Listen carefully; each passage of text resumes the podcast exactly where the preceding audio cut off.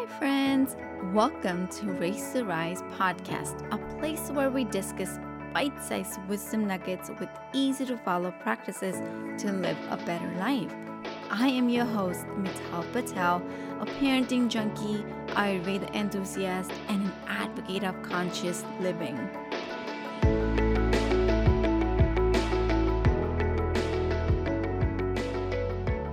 Who feels me when I say 2020 and 2021 has been a wake up call for us parents due to pandemic parenting?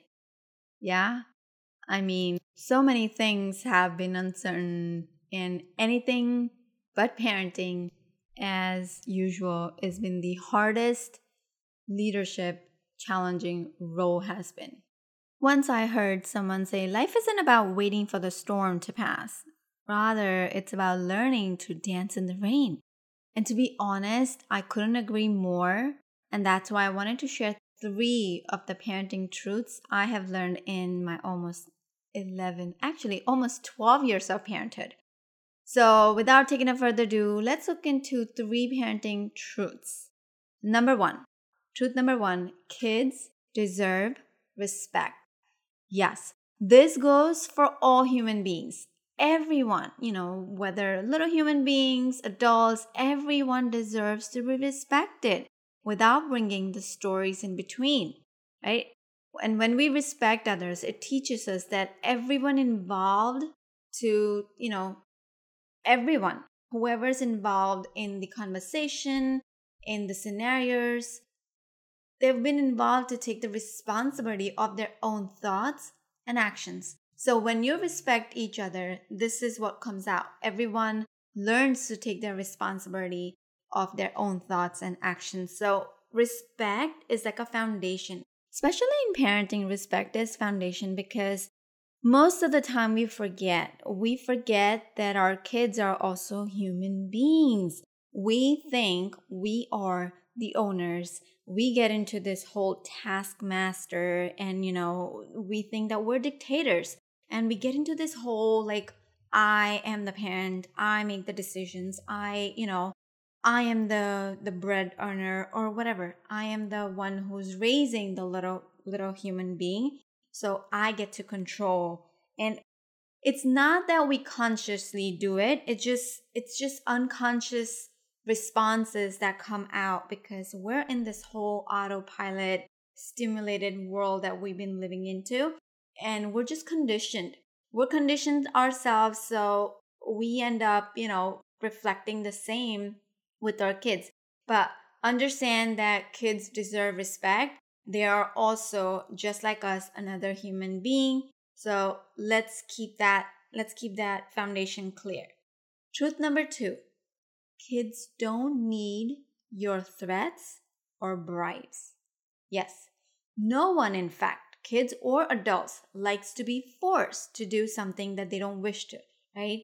And especially during the conflict moments, all they need is our empathy, our understanding, and not the punishments or the bribes. Everyone wants to feel loved, supported, and heard. But it's just during these conflicts we forget and we get into the conditioned mindset again because we all get also parents get triggered when your child is doing something. We get triggered and then we start you know just throwing punishments or threats or we start bribing. If you do this we would do this you know. If you finish your homework we will go to park.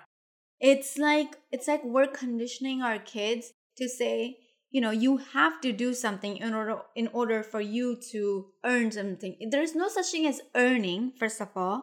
Now that that word just came out i have to say that there is no such thing as earning. What what do you mean by you have to earn the respect or you have to earn you know um, the the ipad or you have to earn the the toy? When we say like you have to earn it that means we're putting we're conditioning their their mindset where they think you know what if i want if i want to be you know loved or if i want to have some time with my parents i will have to do this right so it's like conditioning We don't want to do that. And in fact, when we force, things go other way around. Things actually don't go as we want it to go, but it will rather take uh, like another U-turn. Right? So rather than doing the threats or the bribes, let's let's set boundaries. So for example, um, let's say we want to go to the park and my four year old is, you know, taking forever to do whatever, or he's having a meltdown, or he just doesn't want to put shoes on. So, one response is, which I have always heard, and that that response could be like, you know, if you don't put shoes, we can't go to the park, right? So it's like I'm conditioning, I'm threatening it. If you don't put shoes, we can't go to the park. Rather, how can I say the same thing but watch out for my words? Choose my words consciously. So, in terms of conscious parenting, I would want to say, um, so, you know, as soon as you put your shoes, we can go to the park. The faster you put your shoes on, the faster we can leave to go to the park. You see, it shows the urgency to them. In the other sentence, it shows like conditioning. We're conditioning. If you don't do this you don't get this right? It's like it's connected but at the same time it's like direct um force. Here you're not forcing someone rather you're facilitating the environment. And i truly believe it's about facilitating the environment rather than forcing the growth.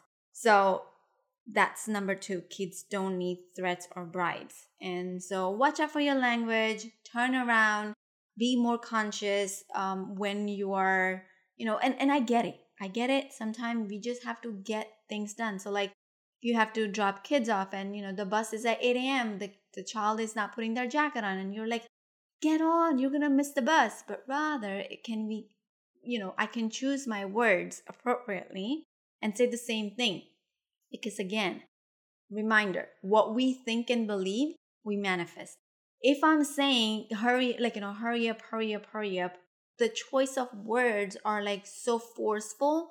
And so that's what I'm going to manifest in my, in my entire day. For example, try one day noticing when you say, I am so late. As soon as you wake up, you say, Oh my gosh, I'm so late. The entire, your entire morning is going to just go haywire. It's gonna go crazy because one after the another thing is just gonna go. I mean, I've personally done this, um, experimented some it as, you know, by profession. I'm a scientist and I like to experiment every single thing. So whenever I share something, it's because I have experimented, I have journaled it, and I have had, you know, I have had um, results and data. I collect data. I believe in collecting data. So I have used the, you know, I have used the the bribes and the threats, and now I've been using, you know, the conscious approach and trust me. They feel loved, supported, and heard. They feel seen the way we choose the words, and we're conveying the same message at the end of the day, right? So that's that's about it. Number three, the truth number three is kids or you know, general. We human beings are wired. We're wired for connection. And so if your relationship with your kids or with yourself or with anybody else is damaged, the work, then then you really need to work on repairing by connecting over correcting. I truly believe in, you know, in the repair work. For example, let's say two siblings, you know, my older one and my little one, they're fighting. I used to say it and I don't. Not anymore. I have stopped that a while ago. Um, used to force one child to say say sorry to them you know so like with my older one i have done this where i used to say say sorry to your dad or you know say sorry to your grandma you just threw this say sorry whenever i used to force him it never landed like i was not able to teach him a lesson that we don't hurt people right? So because i was forced on i was focused more on correcting i was forcing him to correct things. Rather i need i needed to choose to connect. And so that's what that's what i mean when i say when the damage is done we need to work on repairing. Saying sorry is not what repairs. If the sorry doesn't come from the person, you know, from the heart. Sorry doesn't mean anything. That's just a word. It's the word of choice, right? Rather, for example, uh, let's say I'm going for a meeting and I'm genuinely late. The first thing I go is, okay, I've already damaged, right? Somebody's been waiting for me and I go there and I say, oh, I'm sorry, I'm late. Now, look at the frequency when I say the word, sorry, I'm late. Of course, I'm, you know, I'm, I'm trying to correct, but the energy that it's pushing out is not like, it'll feel like iffy. So just keep that in, like, you know, just, just keep that in your mind on one side. Like when I say, oh, I'm sorry, I'm, I'm late. Can we carry on? Or can we start? Can we begin? Now, the same sentence or the same um same thing that I'm trying to say, but consciously I'm choosing my words. So instead, I would rather, if I want to connect, I'm going to say, Oh, thank you so much for waiting for me. I really appreciate your support. Can we begin? Or let's start. Right? So if you notice just these two sentences would have like a different frequency. The choice of words matter. And that's why we want to connect over correct. Whenever we try to correct something, the energy doesn't, it doesn't, you know, it just doesn't align with, with, um, with the connection because we're wired for connection, but we're trying to correct everything. So it's so important to, again, not force, don't force to correct. So, especially with kids, don't force them to correct things. Rather, teach them how to connect Listen, parents, I know. I know parenting is not easy, but learning from our mistakes and strapping on our rain boots is the best thing we can do. Whether it's about storm of parenthood challenges or it's like legit raining storm outside. So, something that has really helped me is investing in my personal growth as a parent and learning about ways to connect with my children, it's like connection has been like an umbrella. So it's so important for us to, you know, choose the right words, you know, to change the energy to frequency. At the end of the day, we're we're trying to get the same thing done, whether it's, you know, to get them ready on time, whether we get out on off the door at the right time and reach for our meetings or our work on time.